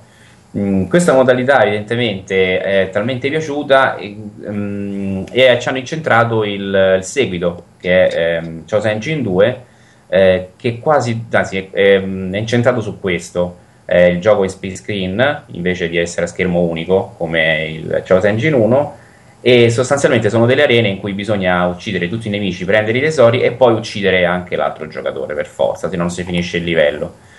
E mh, quindi è basato più sul deathmatch, diciamo così. Ehm, niente, il gioco è ehm, molto mh, particolare e eh, per essere un gioco d'azione è ricco di molto evocativo e non è semplice e piatto. Basta soltanto questo, lo consiglio a chi ama gli sparatutto, è tuttora molto valido comunque giocarci. Sì, a me cioè, come, come, aspetto, come, aspetto, ricorda un po' i Cari Warrior e un po' eh, sh- no, eh, Thunder Force, Sharing Force per Neo Geo. Come si chiamava quel gioco? Quindi visuale dall'alto, spari. Sì. Però... È una visione tipo comando, sostanzialmente però multidirezionale. Mm ci si trova, bisogna trovare i passaggi, so, bisogna, se si trovano è meglio, ci sono vari passaggi segreti, percorsi alternativi per finire il livello, per certi versi, soprattutto nei livelli più avanzati, diventa quasi un, um, un, gioco in cui si risolvono degli enigmi più che sparare semplicemente, perché ci sono eh, piattaforme da azionare contemporaneamente, altre, che bisogna, altre non bisogna utilizzarle è molto ricco, eh, anche poi la musica è molto particolare, è proprio una colonna sonora che a me ha dato sempre la sensazione di essere una delle migliori mh, colonne sonore per videogioco. Cioè, fuori dal videogioco secondo me non andrebbe avanti non, da sola, però sul videogioco è perfetta. Ah, beh, crea proprio un'ambientazione sì. molto legata a quel che avviene sullo schermo, che ha una tensione. Eh, per quello che deve fare funziona benissimo, quindi una delle, delle migliori.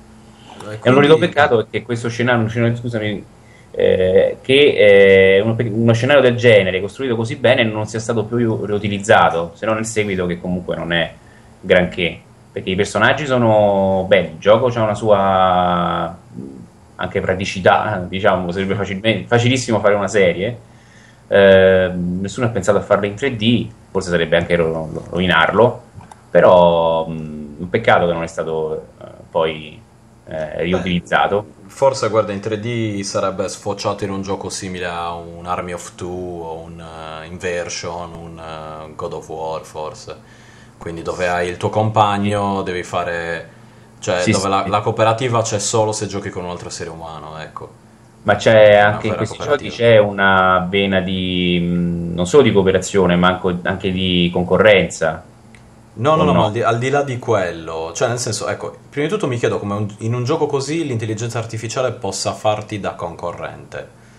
Cioè, Beh, in che modo? Ti ruba i soldi? Molto cioè. interessante, sì, perché quando si guida, quando si gioca da soli, eh, si fanno gli acquisti anche per eh, il personaggio guidato dal, dal computer, mm. però con i soldi del computer che comunque ti ruba al tuo personaggio.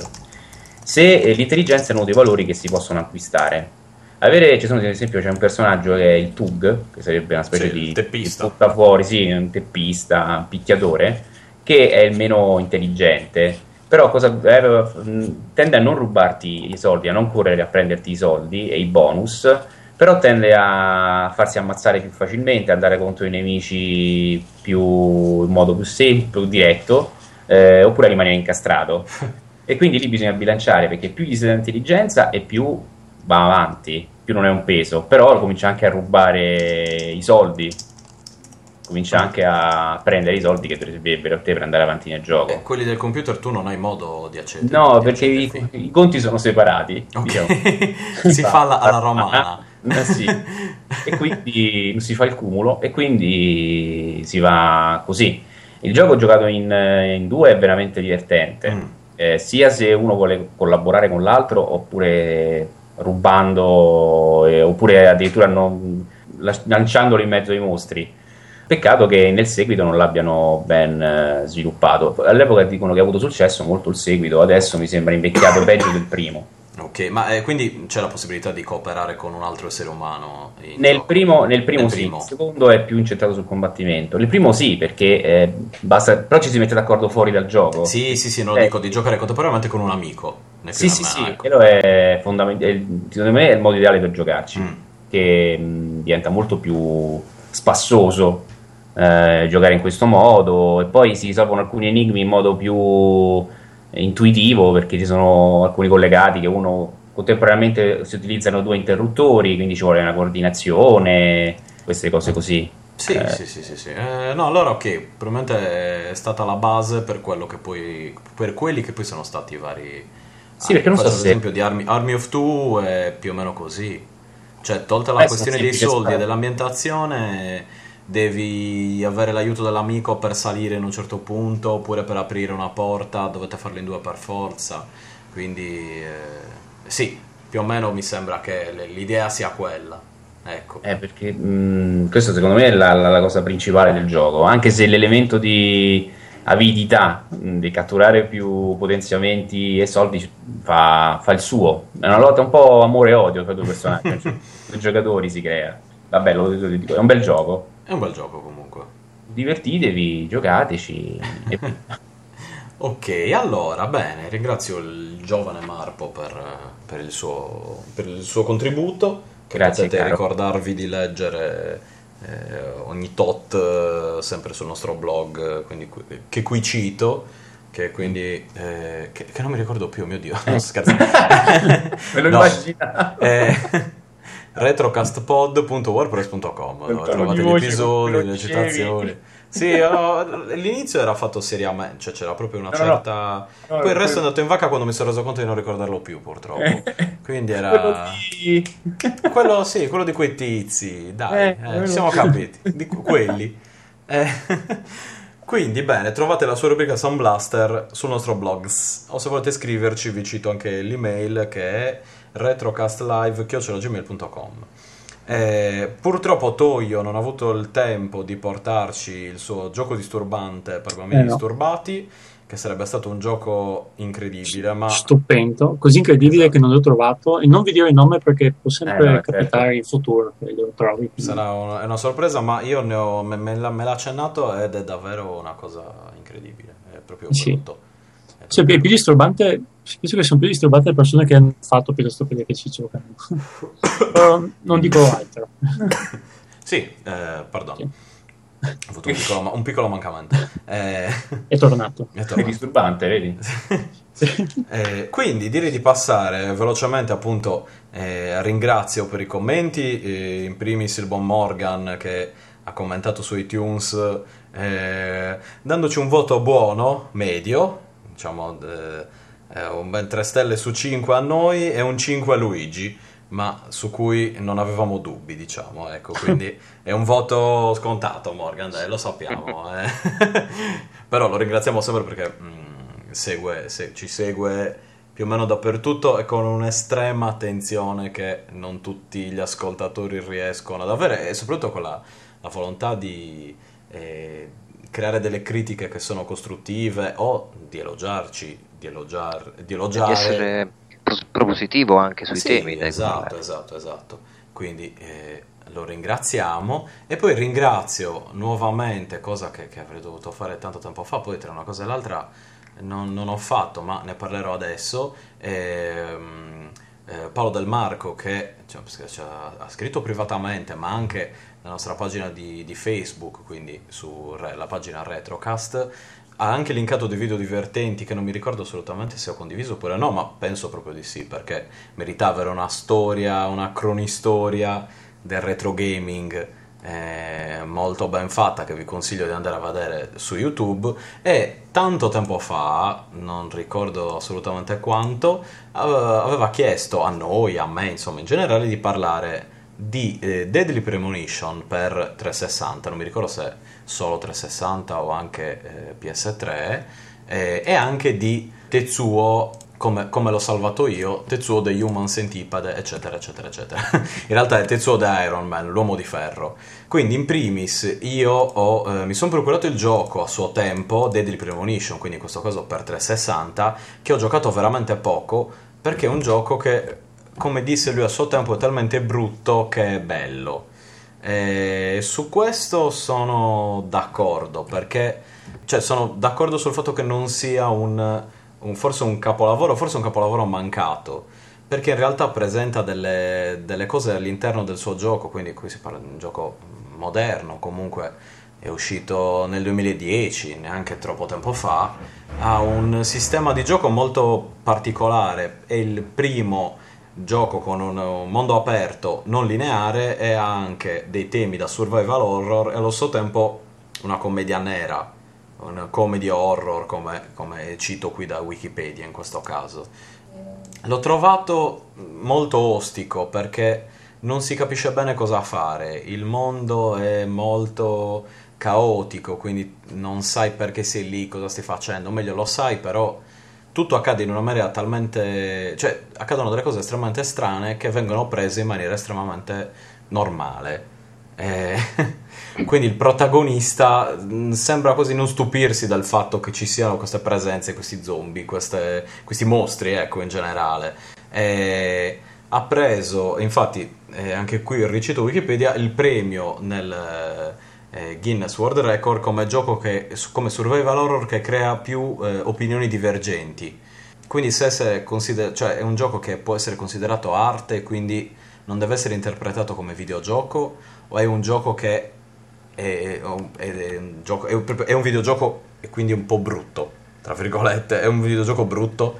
E questo quindi ha creato anche in me personalmente, io mi sono reso conto magari di non aver approfondito il gioco, il gameplay in una maniera tale da farmi un'idea precisa di un'opinione, come dire, che tende da una parte o dall'altra. Mi trovo in una via di mezzo per la quale non ho voglia di giocarlo tutto perché mi sembra, proprio penso che non riuscirei a giocarci. Come magari non riesco a giocare ad altri survival horror che eh, al di là del tempo e di, una, di un'altra serie di cose toglierebbero troppo, proprio, eh, troppo tempo, troppa, troppo impegno che magari non ho voglia di, di mettere. E allo stesso tempo però dico forse mi sto perdendo qualcosa. Eh, forse potrei, potrei, avere un'opinione diversa rispetto a il gioco non è granché. Eh, aveva ricevuto dei commenti eh, particolari. Eh, ad esempio su IGN era stato votato 2 su 10 quindi eh, almeno in quello americano 7 su 10 in quello inglese eh, aveva vinto, se non erro, per, eh, per scherzo, tra virgolette, era, gli era stato dato un 10 su 10 su Destructoid. Questo 10 su 10 però era una farsa praticamente, cioè era, stato, era un 10 su 10 sarcastico, ironico allo stesso tempo però loro hanno preso il, questo 10 su 10 e l'hanno messo nella copertina. Dicendo ehi guardate quanto ci ha dato Destructoid 10 su 10 questo gioco incredibile fantastico. In realtà poi penso che gli avrebbero dato gli volessero dare un 1 su 10 una cosa così insomma.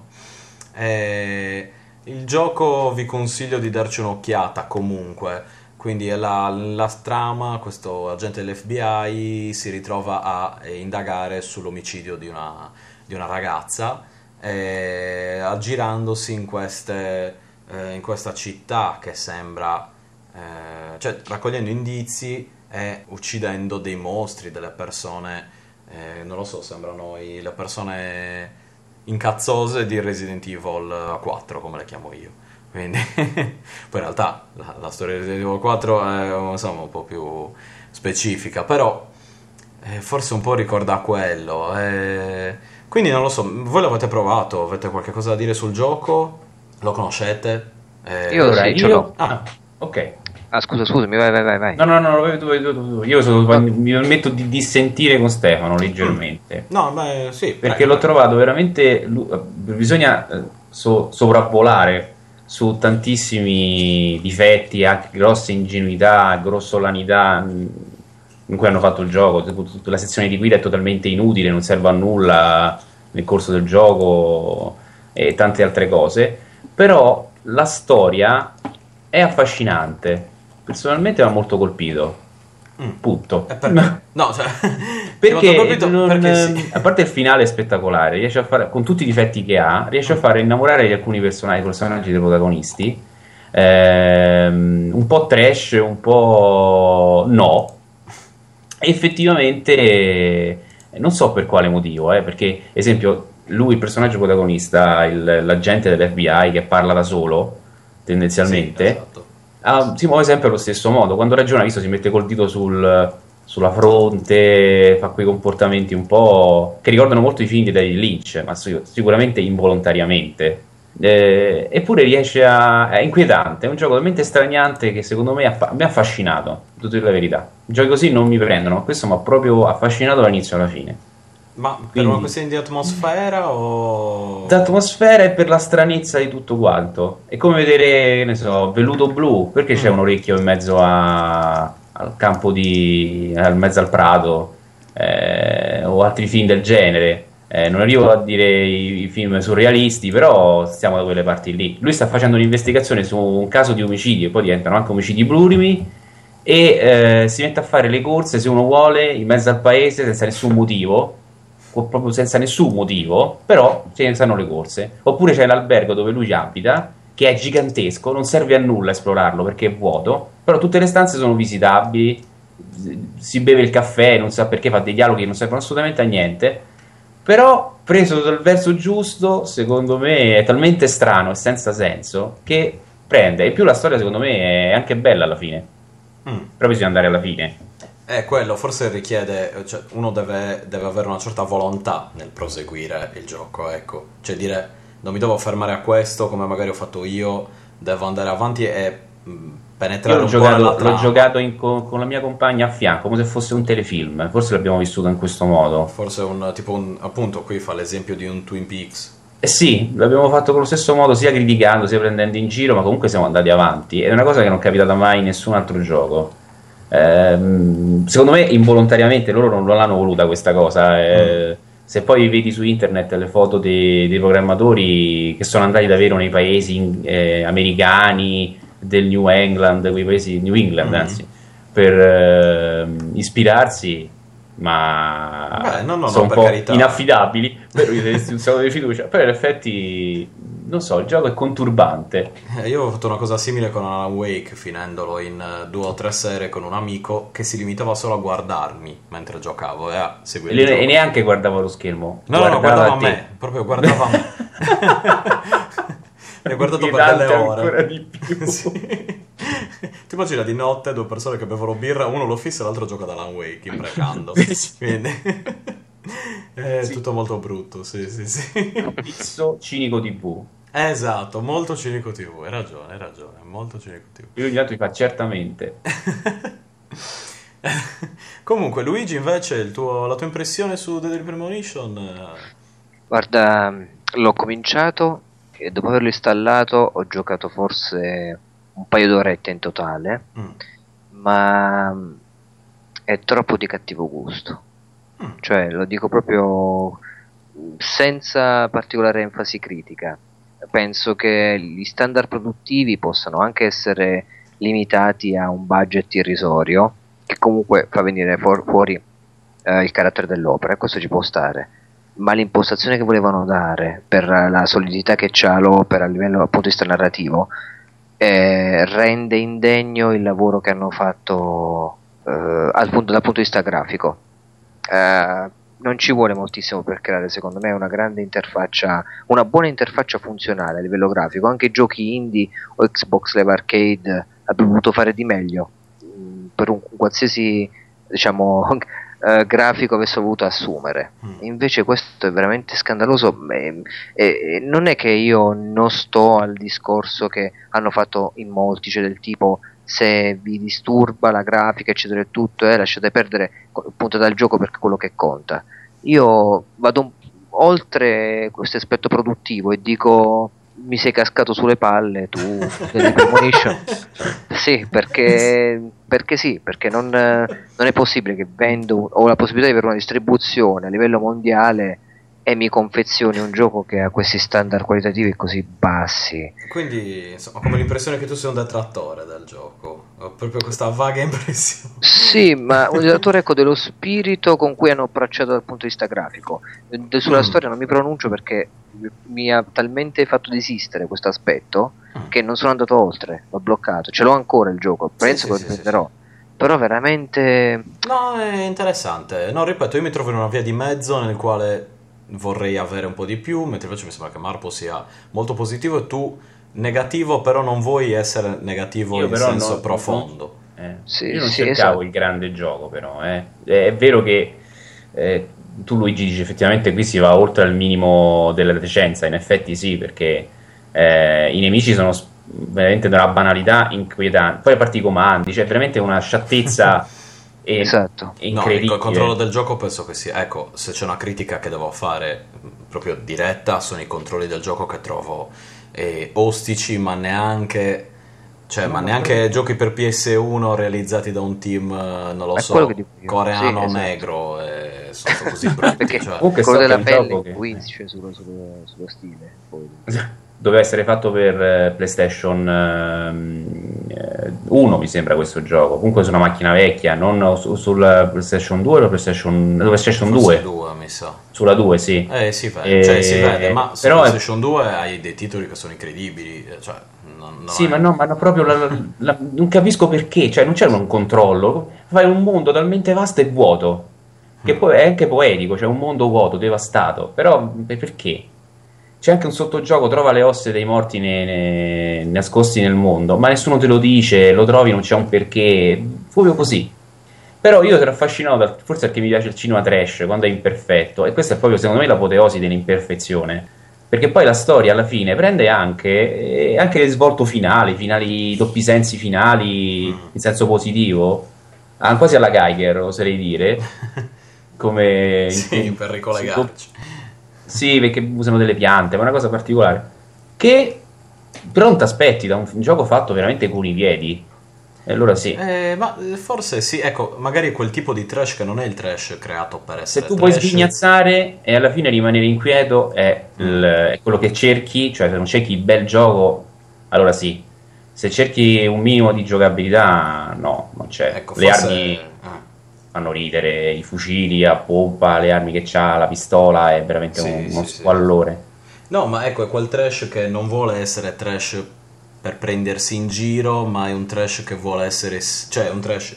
È un gioco che vuole essere preso in considerazione seriamente, almeno secondo me, che Forse però non ci riesce, quindi magari risulta. risulta No, eh sì, in un certo senso sì, perché ricorda gli horror degli anni 80, c'è un periodo in cui gli horror degli anni 80 facevano il film, si rendevano conto che effettivamente era grottesco e a un certo punto eh, occhieggiavano il giocatore, strizzavano Eh. l'occhio dicendo, eh vedi, la buttiamo sul ridere. Sì, e un esatto. po' c'è questa cosa. Però evidentemente la parte che gli è riuscita 6 a bene, che è la parte tutta finale, Mm. effettivamente gli è riuscita bene, molto- in- uno non se l'aspetta, soprattutto visto il lavoro. Eh, però è Ma Mamma mia, non so, stanno facendo un seguito, anzi loro stanno lavorando, da quello che so, su tutta una serie di cose collegate, cioè il prequel, Mm. il sequel, poi mi sa che se li faranno davvero. non, non hanno cambiato lavoro, cioè non stanno dando all'ippica o Eh, no, succe- un po' di successo- differenziata. Un po' di quindi. più successo di quello che pensavano ci avranno avuto comunque. No, beh, sicuramente al di là del- de- di tutto è un gioco di cui si è discusso. Questo è sempre positivo per chi vende. Quindi faccio sempre l'esempio GTA in questo caso, come, come abbiamo fatto su dietrologia videoludica. L'esempio GTA è, è calzante in certi casi, però sì, ecco, è vero, è un gioco che crea delle opinioni completamente diverse. Per concludere, quindi userò il detto sardo centus concas, centus berritas, cioè 100 teste e 100 cappelli. Ognuno si fa il, eh, l- ha una propria opinione, ehm, rimane la sua ed è anche difficile dare una- una- un, un giudizio oggettivo di questo gioco. Ecco, forse questo è boh, una forza e una debolezza allo stesso tempo. Quindi, Eh, eh, no, io, io- io prometto che non ci ho giocato, posso voler- se volete ne parlo male anch'io, così senza sapere di, di- di cosa Eh, che insulta i parenti di- dei programmatori, scusa. Sì, no, Cioè- sono stronzi, mi devono dei soldi. E poi va via come il pane, perché già all'epoca quando uscì costava tipo pochissimo, nuovo, tipo 30 euro, quindi neanche avevano avuto la, faccia, la sfacciataggine di farlo uscire a prezzo pieno. Beh, almeno quello, dai. Almeno quindi quello l'hanno avuto. Insomma. Comunque, bene, allora poi passo a quindi un film, Tetsuo, un film dell'89, eh, Chopunes, un film giapponese di eh, Tsukamoto. Shinya Tsuka, Tsukamoto. Tsukamoto! Spero, spero che vi piaccia la mia pronuncia giapponese. Un film, come dire, è un film fantascientifico horror, non so bene come definirlo, Tetsuo. Ehm, neanche Bah, non, non, è neanche un film cyberpunk perché è un film strano, mettiamola così. È un film strano che parla, quindi praticamente nella storia, un, il, lo stesso regista interpreta il primo personaggio che è un, uh, un feticista degli innesti metallici. Inizia a, quindi nel, nel, film a innestarsi delle, delle, componenti metalliche che poi uh, il suo corpo rigetta una, a un certo punto lui, eh, insomma, dopo che il corpo rigetta alcune di queste parti, lui scappa impaurito, viene investito e da lì inizia tutta una cosa dove uno dei due investitori prende eh, un po' quelle che sono gli, le manie, il feticismo del, del, del, del, primo personaggio. Questi personaggi non, non, hanno un nome specifico, almeno eh, sì, cioè c'è il nome Tetsuo, però non hanno neanche anche dei dialoghi, insomma è un film molto particolare, quindi questo secondo l'investitore inizia a innestarsi eh, delle cose partendo dal fatto che ha scoperto di avere un condensatore al posto di un pelo della barba. Eh, quindi questo fa intuire molte cose. C'è la scena storica del eh, pene enorme che diventa una fresa e uccide la ragazza penetrandola e finisce con un finale molto rocambolesco dove in seguito si scontra con il, il primo personaggio, quindi il primo autofeticista, eh, tecnofeticista, non saprei bene come definirlo. Quindi film in bianco e nero dell'89 di cui poi è stato girato un seguito che poi è un remake in realtà e nel 2009 lo stesso regista ha fatto uscire un, un terzo film. Il primo ha avuto un'enorme cassa di risonanza perché comunque portava delle tematiche eh, particolari in una grande dis- eh, distribuzione, tra virgolette. Eh, nonostante il film sia girato con dei metodi molto, eh, molto grossolani, eh, su un 16 mm, prima era stato girato su una camera Super 8, quindi anche il film non è un, uh, un capolavoro del, della qualità video, ecco, non aspettatevi un 720p per la cronaca, però è un film lento, strano, giapponese, quindi se non vi piace un minimo la, l'ambientazione giapponese, la, la regia, il, i film giapponesi, non è il caso di, di guardarlo, però è un film che è anche difficile da descrivere, cioè porta agli estremi quello che è il feticismo per il metallo, per l'elettronica, l'elettrico, il silicio, trasmette proprio un questo senso di morbosità. Quello che fa bene il film secondo me è questo, cioè la morbosità all'interno di, di Tetsuo è vissuta in una maniera che diventa quasi naturale forse per certi versi. Non so, eh, voi l'avete visto? Vi è capitato in generale? Io, Io ho visto solamente la scena di, che hai citato tu del pene. Il pene gigante? Ok. Esatto, e basta. e basta? Cioè, Vabbè, la scena madre, insomma. Esatto. Poi eh, Luigi? Sì, sì, sì, ho visto anch'io al tempo, però ti parlo forse una decina d'anni fa. Eh sì. e forse anche un po' di più, da un mio amico appassionato di cinema giapponese. E niente, quindi vabbè, ribadisco le tue impressioni.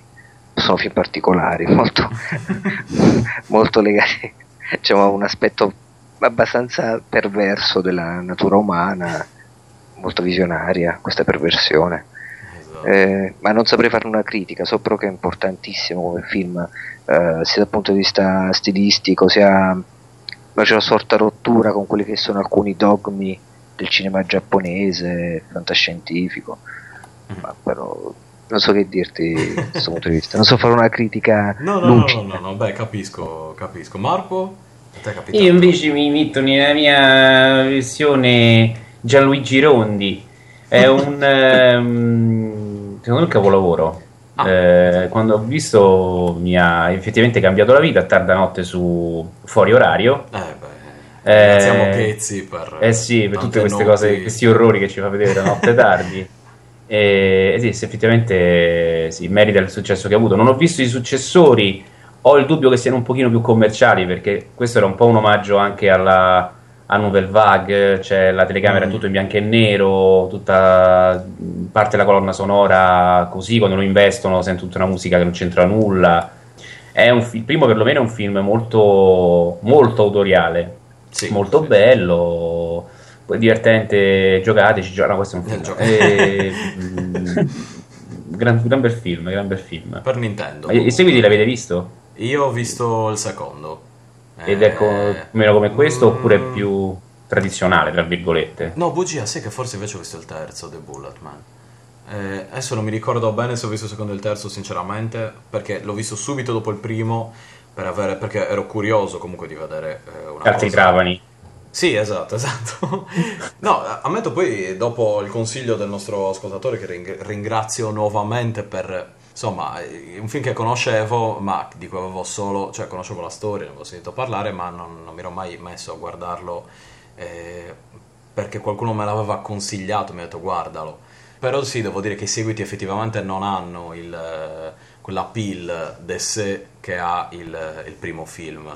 Tendono a essere molto, forse più una cosa, devo cercare di portare la mia idea al grande pubblico, ecco. Mm. Quindi magari perdono, cioè sicuramente perdono, ecco, rispetto al primo film, anche se sono molto più fruibili.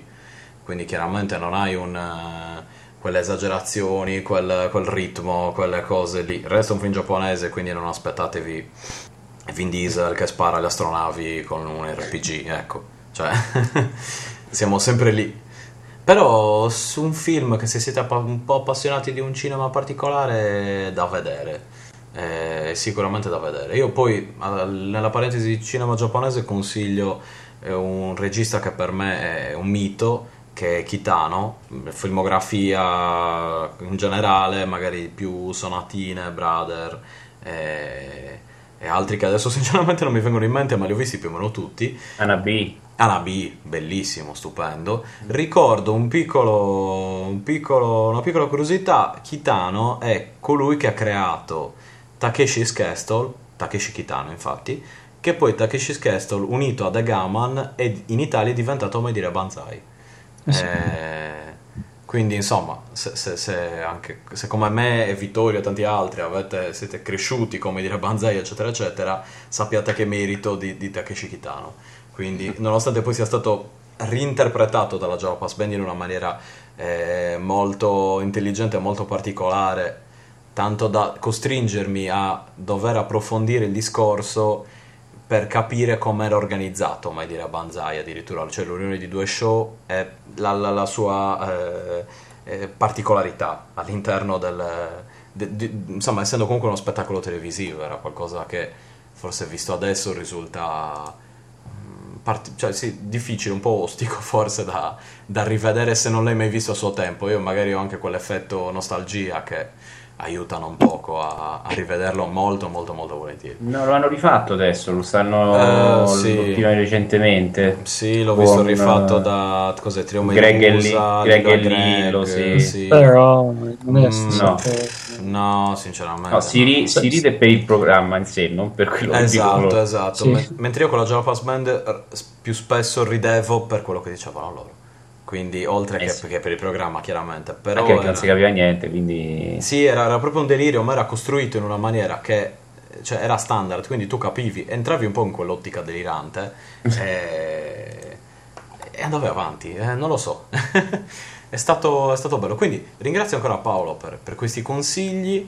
Penso che insomma a breve quindi dovrebbe uscire l'episodio. Adesso vedremo un po' come organizzarci. Se non ci sciogliamo chiaramente dal caldo, visto che ci sono delle temperature un po' proibitive più o meno in tutta l'Italia, ma eh, non lo so, dico questo ogni anno credo, se vi ascoltate un episodio estivo di Retrocast probabilmente ho detto le stesse cose.